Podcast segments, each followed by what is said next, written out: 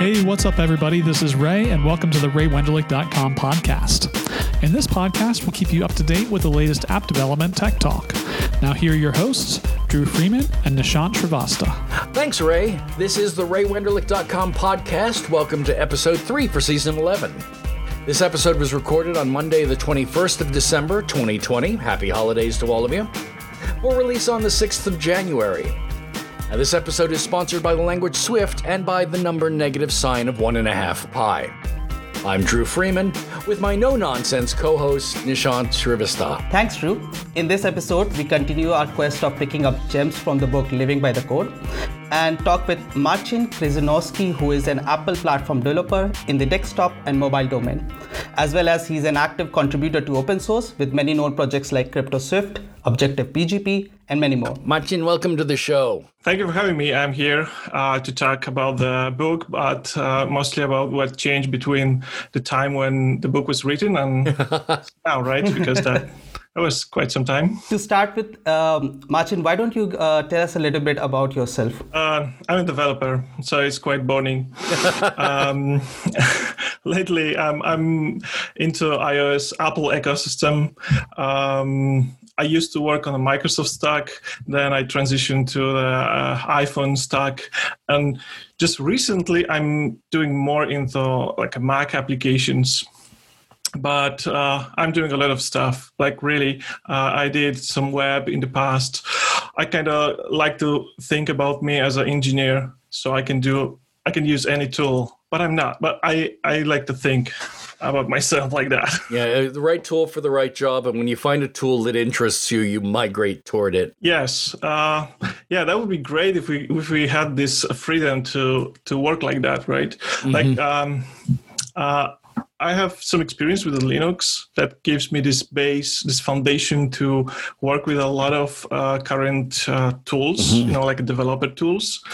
Um, and then I transitioned to all that uh, GUI uh, environments, of course.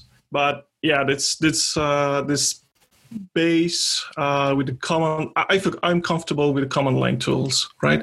So uh, I can use choose uh, one of that tool to actually work for me when the editor just can't right it's I, I like it yeah it would be great to to work on any tool you want, but most of the most of the job uh, requirements they specify this tool. You have to know this thing to do the job, right? Well, I, I strongly believe that a lot of those job postings are we lost somebody and here's everything he worked with. So we want somebody to come in and pick up everything that person did. Yeah, but then they have to do some listing and you read that listing and it's just ridiculous, right? Mm-hmm. Well, usually they, they always start with, you know, must have, we, we're looking for an iOS programmer, must have three years of Xcode. And it's just like, yeah. No. There was this there was this joke about when the Swift came out and was like, you know, the recruiter already sent you an invite and asked for five years of experience in Swift. I, I I remember interviewing for a job just after Java had come out. Um, I wasn't interviewing for the job in Java, but the guy next to me was like, "Well, what should I put down? Four, five years of Java?" And I'm like, "Did you work for Sun?" And he said, Who's that? I said, Put down seven. yeah. Did he get the job? I I don't know, and I don't want to know. I, I, if he did, I'm gonna feel horrible. I also I also heard the stories about uh, people who um, you know apply for a job, they get a job somehow, and they just learn while they were doing the mm-hmm. job, and that's that's legit like if you experience in any other tool that is similar similar mm-hmm. you know you can just pick up very quickly in a week or two you pick up on, on some tool you, you won't get uh, of course the deep understanding maybe but you know you, you can do just a gig if, if, if that's just a gig Tell me, what was it that motivated you to move from Microsoft over to the Apple stack? So I work uh, in this uh, Microsoft stack. It was on the um, enterprise solutions uh, so that was quite quite boring, maybe. It was interesting to some uh, extent, uh, but it was a business to business application. Mm-hmm. Um, so there was a lot of financing. I, I, learned about finance. I learned about warehouse, how it works from the corporate um, perspective. But then, yeah, I needed change. And after a few years, I just uh, was looking for something else. And then the iPhone came out, and I got iBook. And uh, for some time i carry two laptops to my work so i had a windows one to do my day job and the ibook to do my where i had all my personal stuff. Uh, so that wasn't that convenient. And uh, at some point this friend of mine asked me uh, you know do you want to join me on some startups? And you know i, I did in the, I, I just you know I was I transitioned in my free time. I started when, when the SDK came out.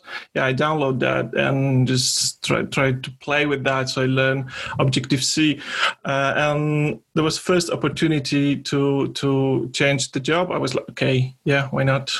Yeah, I think I'm ready. And I was senior already. I started as a senior because why nice. not? Well, there's there's so much room above senior. There's like senior, senior, and yeah, I'm senior kidding. lead. And... I'm kidding. Like I was I was senior uh, as a programmer. That was the yeah because I, I, I had like I don't know seven years of experience or so. So I was senior enough. But uh, in the iOS development, I was junior. I was definitely junior, but there was small team, and uh, yeah, I was I was okay with like learning while doing. Um, yeah, and we, we actually did a great job. That mm-hmm. didn't didn't get uh, much traction, but yeah, the work was great. So once you got into the the Apple platform, when did some of these open source projects come along? After some time, you, you know, uh, I was always somehow in open source because mm-hmm. I was in the Linux. I was in the Linux uh, environment. I don't know community. I was in the Linux community, uh, local Polish uh, community. Um, I don't think it, it, still exists, but there was a Polish Linux uh, distribution, PLD. Like uh, I don't know if if anyone outside Poland know about it, but there was, and there was. Um, I was into that uh, development group, so I was really into that. I, I liked the GNOME. I, you know, um, you know, I had my opinions about uh, what you should use, Vim, and, and so on. Uh, and uh, so I was into open source. I knew the open source from the uh, almost beginning the Stallman, what he's saying, what's going on. There was Source, SourceForge, I believe that was the mm-hmm. the website back then. Uh, so I was there. Then I went to this uh, more cor- corporate site where you know there's no open source. Uh, at that time, Microsoft was the, the bad company that they didn't have a GitHub account. Everything that, was closed source, yes. Well, if I remember correctly, that was during the time that if, if Microsoft couldn't own it, they'd duplicate it. Yeah, I, I think they still do that. Although, yeah, I have a story about it. But yeah, I think they, they do that. Yeah, and um, so I was I was there, uh, but it was on a side. And then I, I go to the iOS, and you know how it works on iOS. It was the time of GitHub already, mm-hmm. so uh, everything was on GitHub. I was looking for um, for a piece of code. I find it, so I started first myself make a pull request or, or start or, or, I don't know mm-hmm. some small changes here and there, and eventually I started to create my own. Uh, my own projects. The first one that was that is still exists is this CryptoSwift library. Mm-hmm. Could you explain CryptoSwift? Just uh, a quick description of what it is. Uh, CryptoSwift is a Swift implementation of uh, some of the cryptography uh, algorithms, like a um, syn- not synchronous. I always use this word wrong. Uh, symmetric cryptography. the symmetric asymmetric is synchronous, asynchronous, and I use it wrong. Yeah, symmetric cryptography, um, like AES, um, mm-hmm. you know, the cipher uh, but I started with a digest, like a hash function, SHA, um, MDA5, right? Yeah. I w- when I started the project, it was uh, wrapper around the, I think OpenSSL or the Common Crypto library that is in iOS, but I had some time, some free evenings, and I was just curious, you know, what's inside. And uh, Swift was still young. It was in the early days of Swift.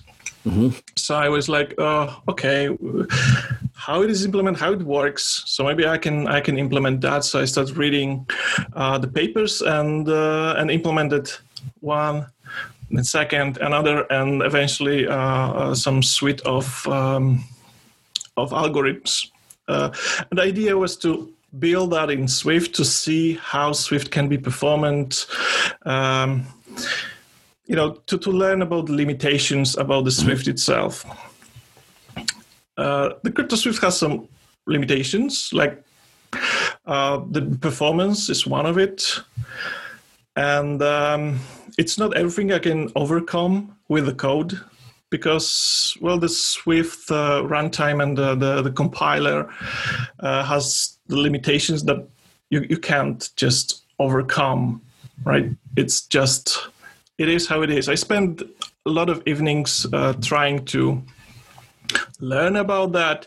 Uh, I, I, was in touch with some Swift compilers, uh, compiler engineers, you know, just on the Twitter, mm, and asking a lot of questions and debugging. And uh, I improved the code base, like the, the runtime performance, a lot, but it's still. Uh, it's still way slower. Like there's AES, you know, Cypher that normally, well, not normally, but um, it has a ha- hardware um, acceleration like mm-hmm. in cpu there's a uh, there's there are some instructions i cannot use because there's no direct right. uh, invocation of assembler from swift mm-hmm. um, and the other the, the, a lot of problem there's a problem with the memory allocation so i had to reduce a lot of um, swift code and just rewrite it to dumb you know piece of code that only does simple loop on the array or just malloc uh, you know this the the, the uh, array of bytes mm-hmm. otherwise the the constant allocation deallocation was very very expensive and there's uh, in a in a crypto um, algorithm there's a characteristic that um, there's small loops that operates on some data like 10,000 uh, or I don't know 60,000 invocations of uh, one loop, right? And it takes some time. And on top of that, um, sorry, uh, can I speak up this uh, this uh, performance? Performance, it, it's like yeah. something I like, really, I really like. Um, mm-hmm. Talk about Swift. Um, Swift has a very bad uh, performance in a debug build. You know, this build when you work mm-hmm. normally, when you work on an application and you just run, it's very slow. It's like a hundred times slower than the release uh, build. Mm-hmm. I was not aware of that in the beginning. I, le- I learned that uh, hard way. So basically, users just started to report and say, "Oh, this is so slow. It takes like three or four seconds. It shouldn't take that long." I was like, oh really? It takes it takes four seconds. Like the operation shouldn't take four seconds. But if you build uh, in the release, it's a fraction of second. The the very same code.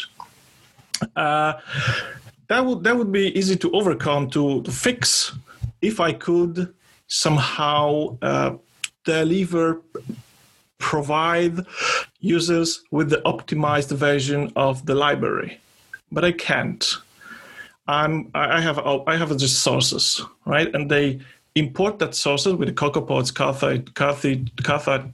What's the pronunciation of that? Carthage. Carthage. Carthage. Yeah. Yes. or uh, SPM, Swift Package Manager. Mm-hmm. And it's not up to me, up to tools, how they build that and integrate with the project. So I would like to say something in my uh, specification, this manifest file.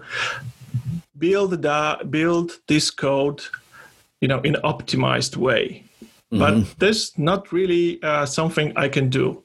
So if you integrate with the CocoaPods, and you build your app uh, normally in a debug um, configuration, it will be slow because the the uh, pod is also um, built in this debug mode. Right. The same with the Swift Package Manager and the Carthage. So the only option is to distribute um, binary, right?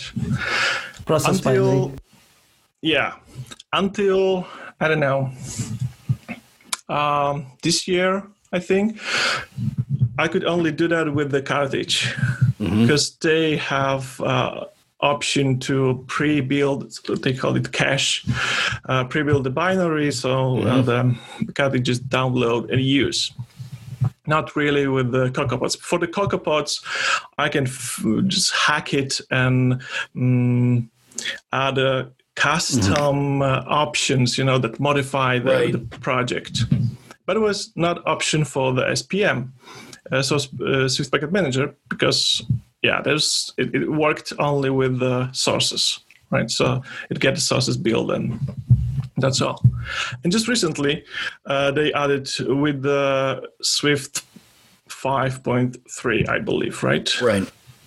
Yeah, uh, point two. Uh, Point, point th- three. I point think. three just released. Yeah.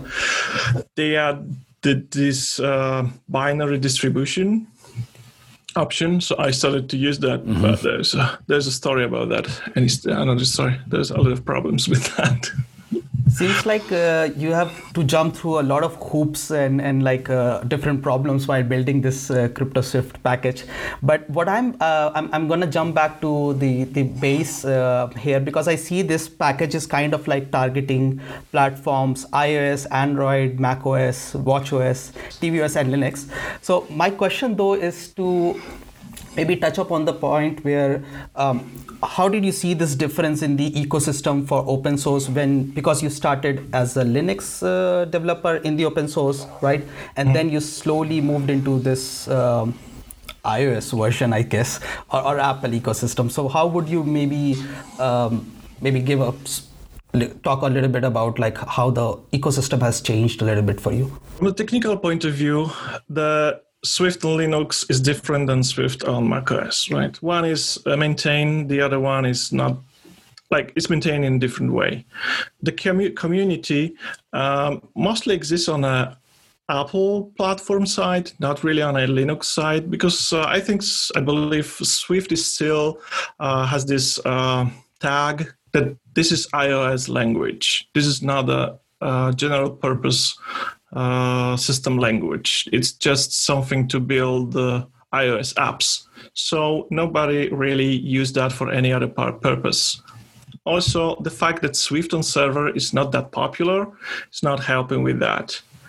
We had this when the Swift started. There were the mm, they said we partner with IBM and we're going to build this enterprise something uh, for Swift on server and, and stuff. Mm, yeah, and we get the Kitura and Vapor that is still going on, and Kitura is shut down by IBM. So everyone was like, "Oh, what's now? This really Swift is not a priority, or uh, will it stay only on the desktop, or what's going on with that?"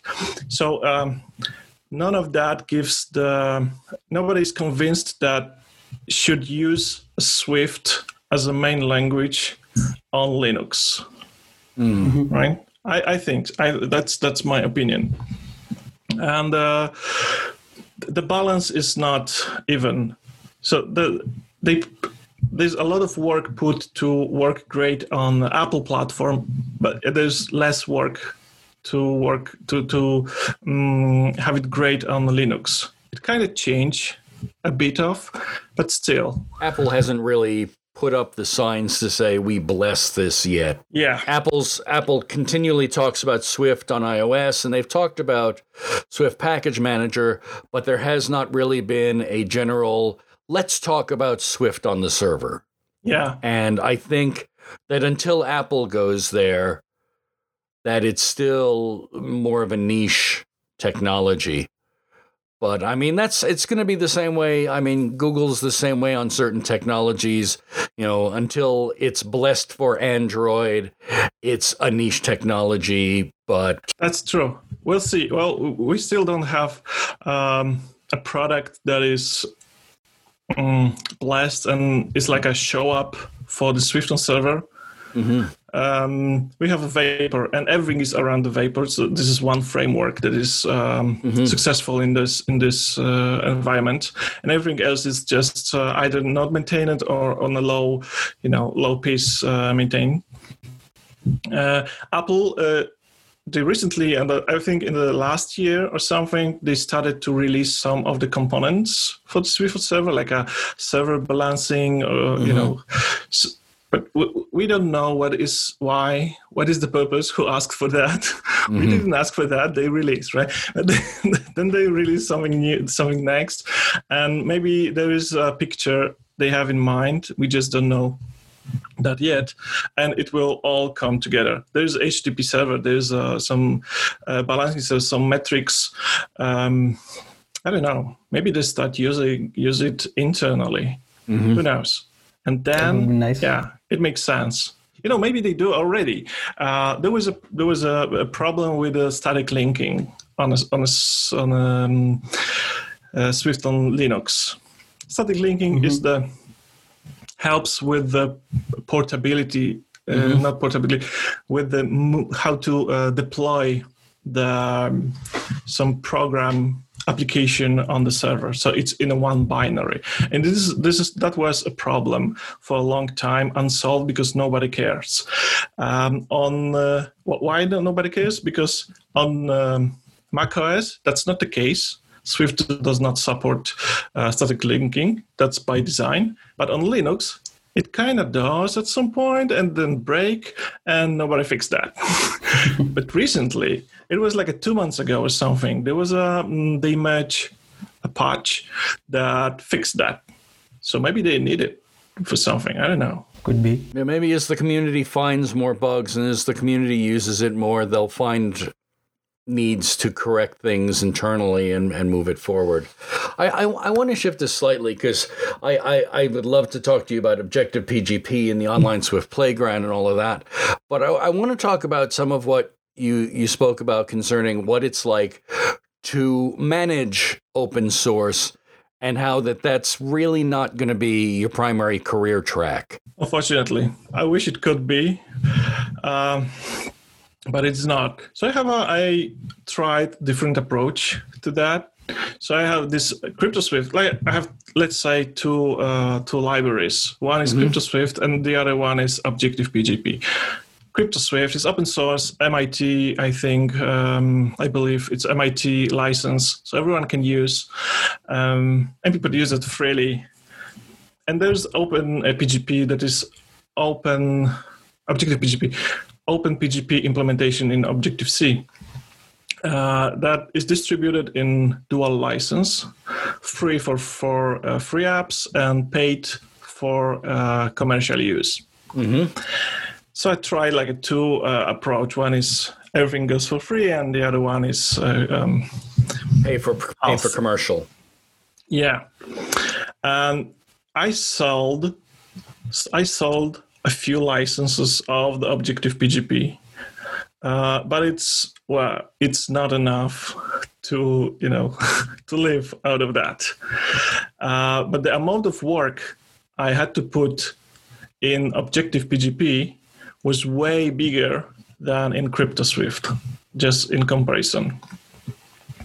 Uh, both projects are very demanding from um, how much time I have to, uh, I had, because I don't do that all the time, but I had to put into into into those projects, um, and uh, it's not really paying the bills. Uh, I asked the simple simple thing. I asked the CryptoSwift, the, the free one. I asked, uh, uh, okay, if you use that, just put some acknowledgement in the documentation that you use that library.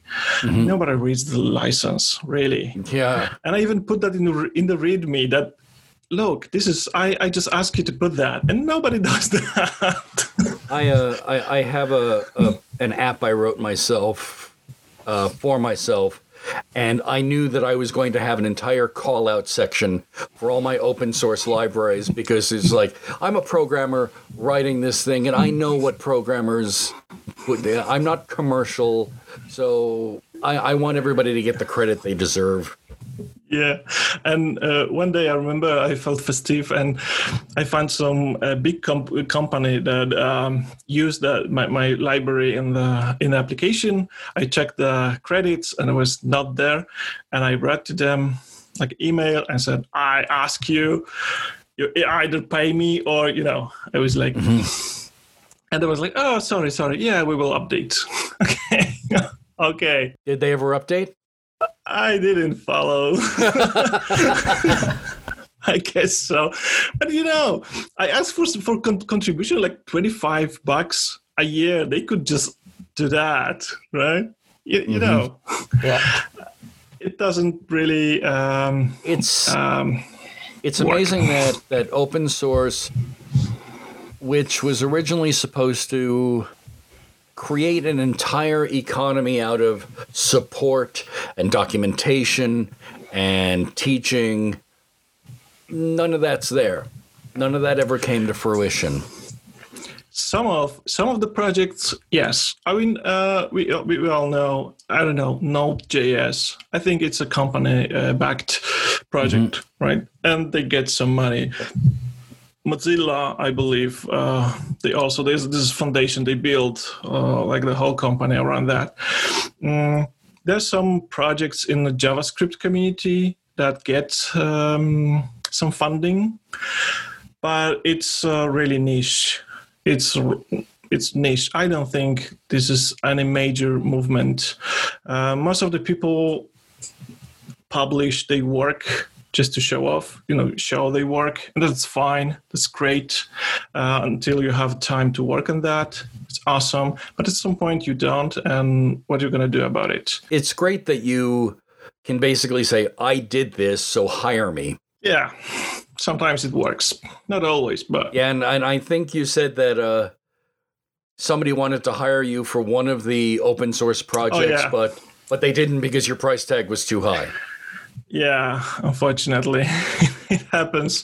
I, I, I, got some of the uh, some of the quotations even uh, for like a consultancy work, and yeah, I didn't get a job because it was too pricey. It wasn't that high, like it was normal regular pl- price, mm-hmm. but that's not what they expect. If I'm not wrong, then they approach you for implementing or working with your own library, right? Yeah, exactly. Wouldn't offer you enough money.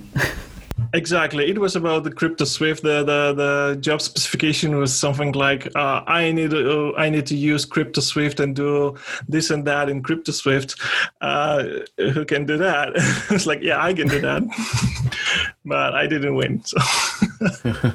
I think I think this is a similar scenario in also other platforms itself. Like even coming from the Android side, I, I know a lot of uh, developers would put out free applications and sometimes open source it too, um, and then they need to monetize it some way of sustaining their developer career, right? So what they would do mm. is that they would kind of put advertisements in place or mm. something like that and as soon as they do that uh, their their play store ratings would go down because they are just trying to sustain themselves they are trying to live uh, or, or, make a career out of it um, so yeah, yeah. It, it is a it is a weird balance to have uh, being an open source developer as well as um, like trying to monetize this creating a career personally i don't know any open source developer like Persa who works just out of the uh, mm-hmm. open source you know, I I, I implemented this uh, Open PGP that's um, Objective PGP that is Open PGP.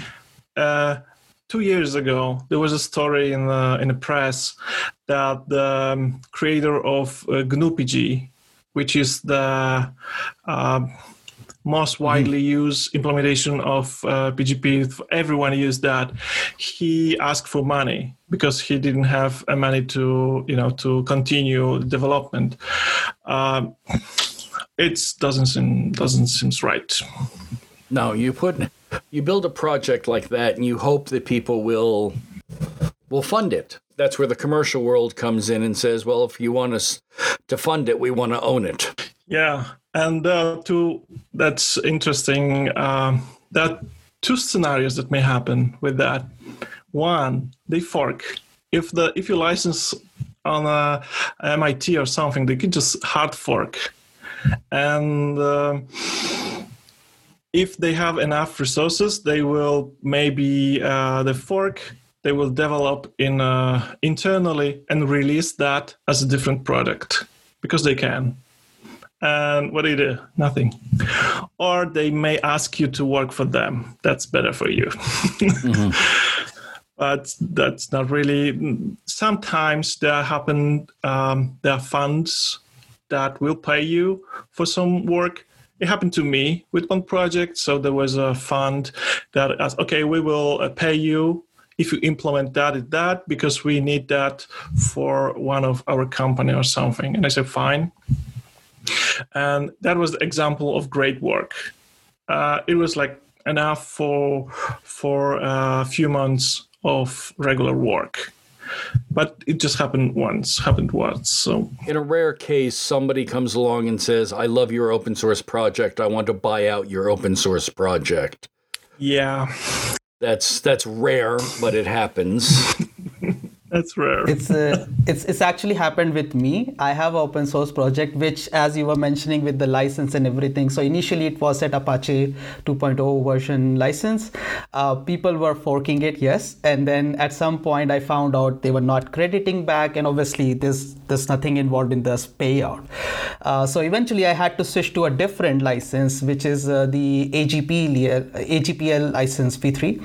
Um, and then at this time, someone reached out and said like, I want to buy this because I, I can't see, I cannot uh, get the, the, the result or value out of this, right? So that has happened. But considering these situations, because we're also talking about licenses and some of these challenges, what would, in your experience, would be some of the ways of fixing this this issue or, or problem in the open source ecosystem? I think the license like MIT and BSD shouldn't be uh, the default license on GitHub. I, default should be uh, GPL. We may hate GPL, but it has this good way that if it is GPL, the company won't use that without asking you. So there's GPL and another license, like dual license. Mm, uh, in my opinion, that works the best for the uh, creator. What is it about GPL that that people tend to react to? I, I believe the discussion about GPL is very political at that point. it is. It is. there, there, there's a tricky clause that basically says if you make changes, you have to put it back into the upstream, and that and that is the yeah. that's the tricky one where companies don't want to do as as Marcin was talking about they would fork it they will internally develop it and they will put it out but rather GPL forces them to push it back to upstream right. which yeah. companies don't want to do. Shows you how long it's been since I've looked at the GPL license. It's contagious. Yeah so it, it, says that if this if you get this uh, you have to publish your source code as well. And no no company likes that. If they don't like that why why why you should like that? Nobody should like that if the company that makes money out, out of it uh, doesn't like that. But of course there's the question whether if uh, mm, whether if the project is uh, licensed on a gpl it will get that lot you know uh, that traction the same traction or not. Because that's the factor yeah. as well. I tell you, a lot of the the other problem that you face in the open source community, even with GPL and MIT, is if they don't. Uh, you mentioned it. You know, they didn't give me credit, so I, I I yelled at them, and they said, "Okay, we'll give you credit." It's you against a major corporation. Of course. And they can lawyer up against you easily. So it's it's hard yep. even on certain licenses to enforce them against a larger company. Oh, definitely. Then you, you the only only option you as a small developer have, uh, you go to press, and if you get some attention from there, mm-hmm. yeah, you have some chance to get something out of it. But normally, yeah, they would just ignore you. The big corporation like Amazon or you know I don't know Apple, IBM, uh, Microsoft, they still work all the time, and if only if they you know they get cut, they uh, they will admit. We, we have this discussion. I don't know what was the true, but there was a discussion about the package manager in Windows a few months ago. Yes. Yeah. The guy said basically uh, they steal uh, my work because they asked me to interview for a job. I told them every, everything, and they turned me down. And after a few months, they release the product that works just the same. and exactly the same. how okay is that? But you know, what, what, what do you do? Let's uh let let's change gear and and talk about some of the the things that impacted you. You uh you said that you didn't really have any specific titles of books that that reached out to you, but you do read a lot of historical, a lot of biographical books. Yes, because it's it's all about the people. Yeah, it's it's all about the people. I was never into uh, science fiction. I don't know. The, the only author I I read I read was uh, Stanisław Lem, which is Polish, uh, um, I don't know, science fiction um, writer. He's dead already, but he was like a, I don't know if you know Lem or not, but he was a visionary at some point. Uh, but I think that's the only uh, author I, I read at any time. Other than that, I, re- I read uh, fiction sorry, not non-fiction. This English term about non-fiction is so. It's, it's, just reality, reportage or something. yeah, so I, I, read that. I read uh, biography, uh, so something that happened, so I can learn from actual people mm-hmm. um, how people behave, how they were thinking about what, what was the reality. Like now, I'm I'm listening to because I'm listening uh, audiobook, uh, the Einstein uh, biography by Isaac. Uh, I'm not good at names. Isaacson. I think Isaacson, the author. Um, and there's a lot of details about the times when he he lived, uh, about how you know how he uh, become famous, how he struggled before mm-hmm. he invent something, how was the environment, and uh, it was everything like today. So it was not easy. He was not just born born and become a famous Einstein. He got he really struggled with finding a job, like mm-hmm. paying job, before he uh, so he can continue continue work on his uh, thoughts and uh, only after he got the Nobel Prize, uh, he was yeah. Everyone suddenly uh, started to welcome welcome him, him. Everyone, although there was a war, so he was a Jew, so you know it, it wasn't easy anyway. Um, but yeah, it was it, it's fascinating to just read that. Normally, you, you just know uh, some uh, surface from of these people that it says you nothing. You just know the uh, accomplishments, but they mm-hmm. struggle like anyone else. Uh, Maria Curie Skłodowska, that was about that the, the same time as Einstein. Uh, she was, I don't know, you know, Maria Curie Skłodowska or not, she was the first woman that was um, professor of, of Sorbonne in France. She um, with his husband, she invented, not invented, um, undiscovered, what's the word? I don't know, uh, the radiation. And she died mm-hmm. because okay. of that eventually. But she's super smart, but she struggled very much because she was a woman, mm-hmm. right? Mm-hmm. That's easy.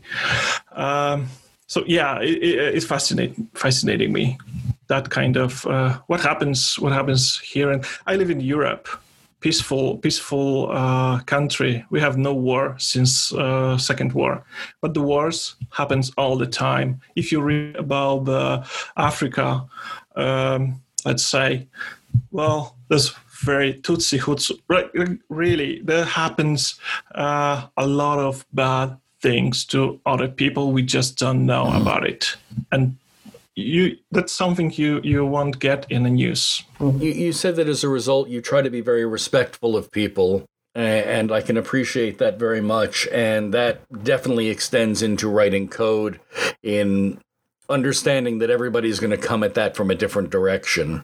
Yes, that's uh, that's one of my principle.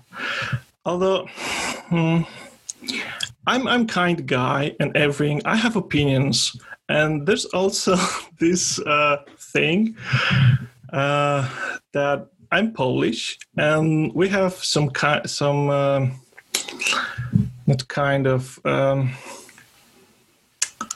we communicate in a certain way, like very direct and so on and so forth. That translate to my communication to my online communication as, as well. And I know that sometimes, even though I'm very respectful for everyone's work, but I do have opinion.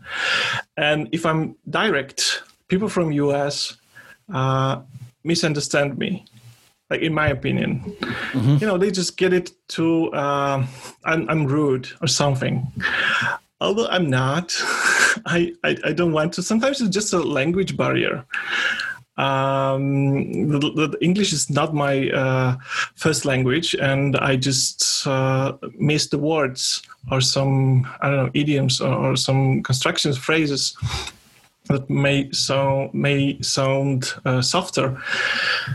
And, and, and my language is, is direct, so I translate sometimes one to one, and it may make me sound different than I uh, originally thought.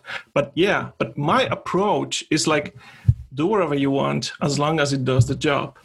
If you like, I don't know, uh, Git, this versioning um, system if you uh, use a command line, that's fine.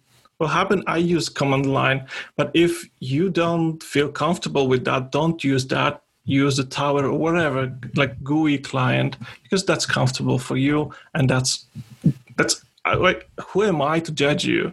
Like as long as it works, why? Of course, we all have opinions about like singletons or whatever. So there will be discussion but um, I VI and Emacs. Yeah, Vim. Obviously. yes. See, there's a strong ongoing... opinion one way. Tabs versus spaces. yeah, never use Emacs. but yeah, if we work on a, on a on the same document, I would never force you to uh, work with the VI because there's no point. Um, and yeah, this this is my my point of view. Uh, we all comes uh, from a different uh, backgrounds, uh, different culture. Uh, as long as we have the same goal, we can use the different tools to to you know to, to reach that goal. I wish we had time for all of the information here, Marcin, but we definitely will have the entire show on YouTube in a few weeks. And that way you can hear everything that we've had to cut out for the broadcast for time. Marcin, uh, I want to thank you so much for being on the show today. This episode was a lot of fun, very informative, especially when it came down to a lot of the uh, the the CryptoSwift stuff. I, I was just really fascinated to learn about some of the problems that you face trying to get that to work. If you want to talk to Marcin directly, you can get him on Twitter. And I'm going to spell it rather than say it because it's. now, check me if I'm wrong on this. K R Z Y Z A N O W S K I M for Marcin. That's very good. This this is Krzyżanowskim. uh, yeah. Thank you for having me. I had a really great time talking to you.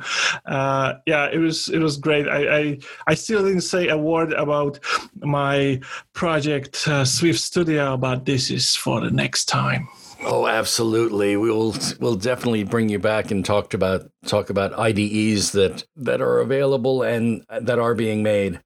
Nishant, you can find on Twitter at Nisrulz, N I S R U L Z. I am Podcast Dru. Next episode, and Again, I'm going to try to do this without mangling it. Moyinoluwa Adeyemi is going to be on, and if you have any questions for for him, please write us at uh, podcast at raywenderlich.com. Um, that's going to wrap things up. We'll have that episode in two weeks. Until then, we're going to head back to the Emerald Castle. Ray, back to you. And that's a wrap. Thanks again, everybody, for listening to the RayWenderlich.com podcast. We hope you enjoyed it, and don't forget to leave a rating on iTunes. See you next time.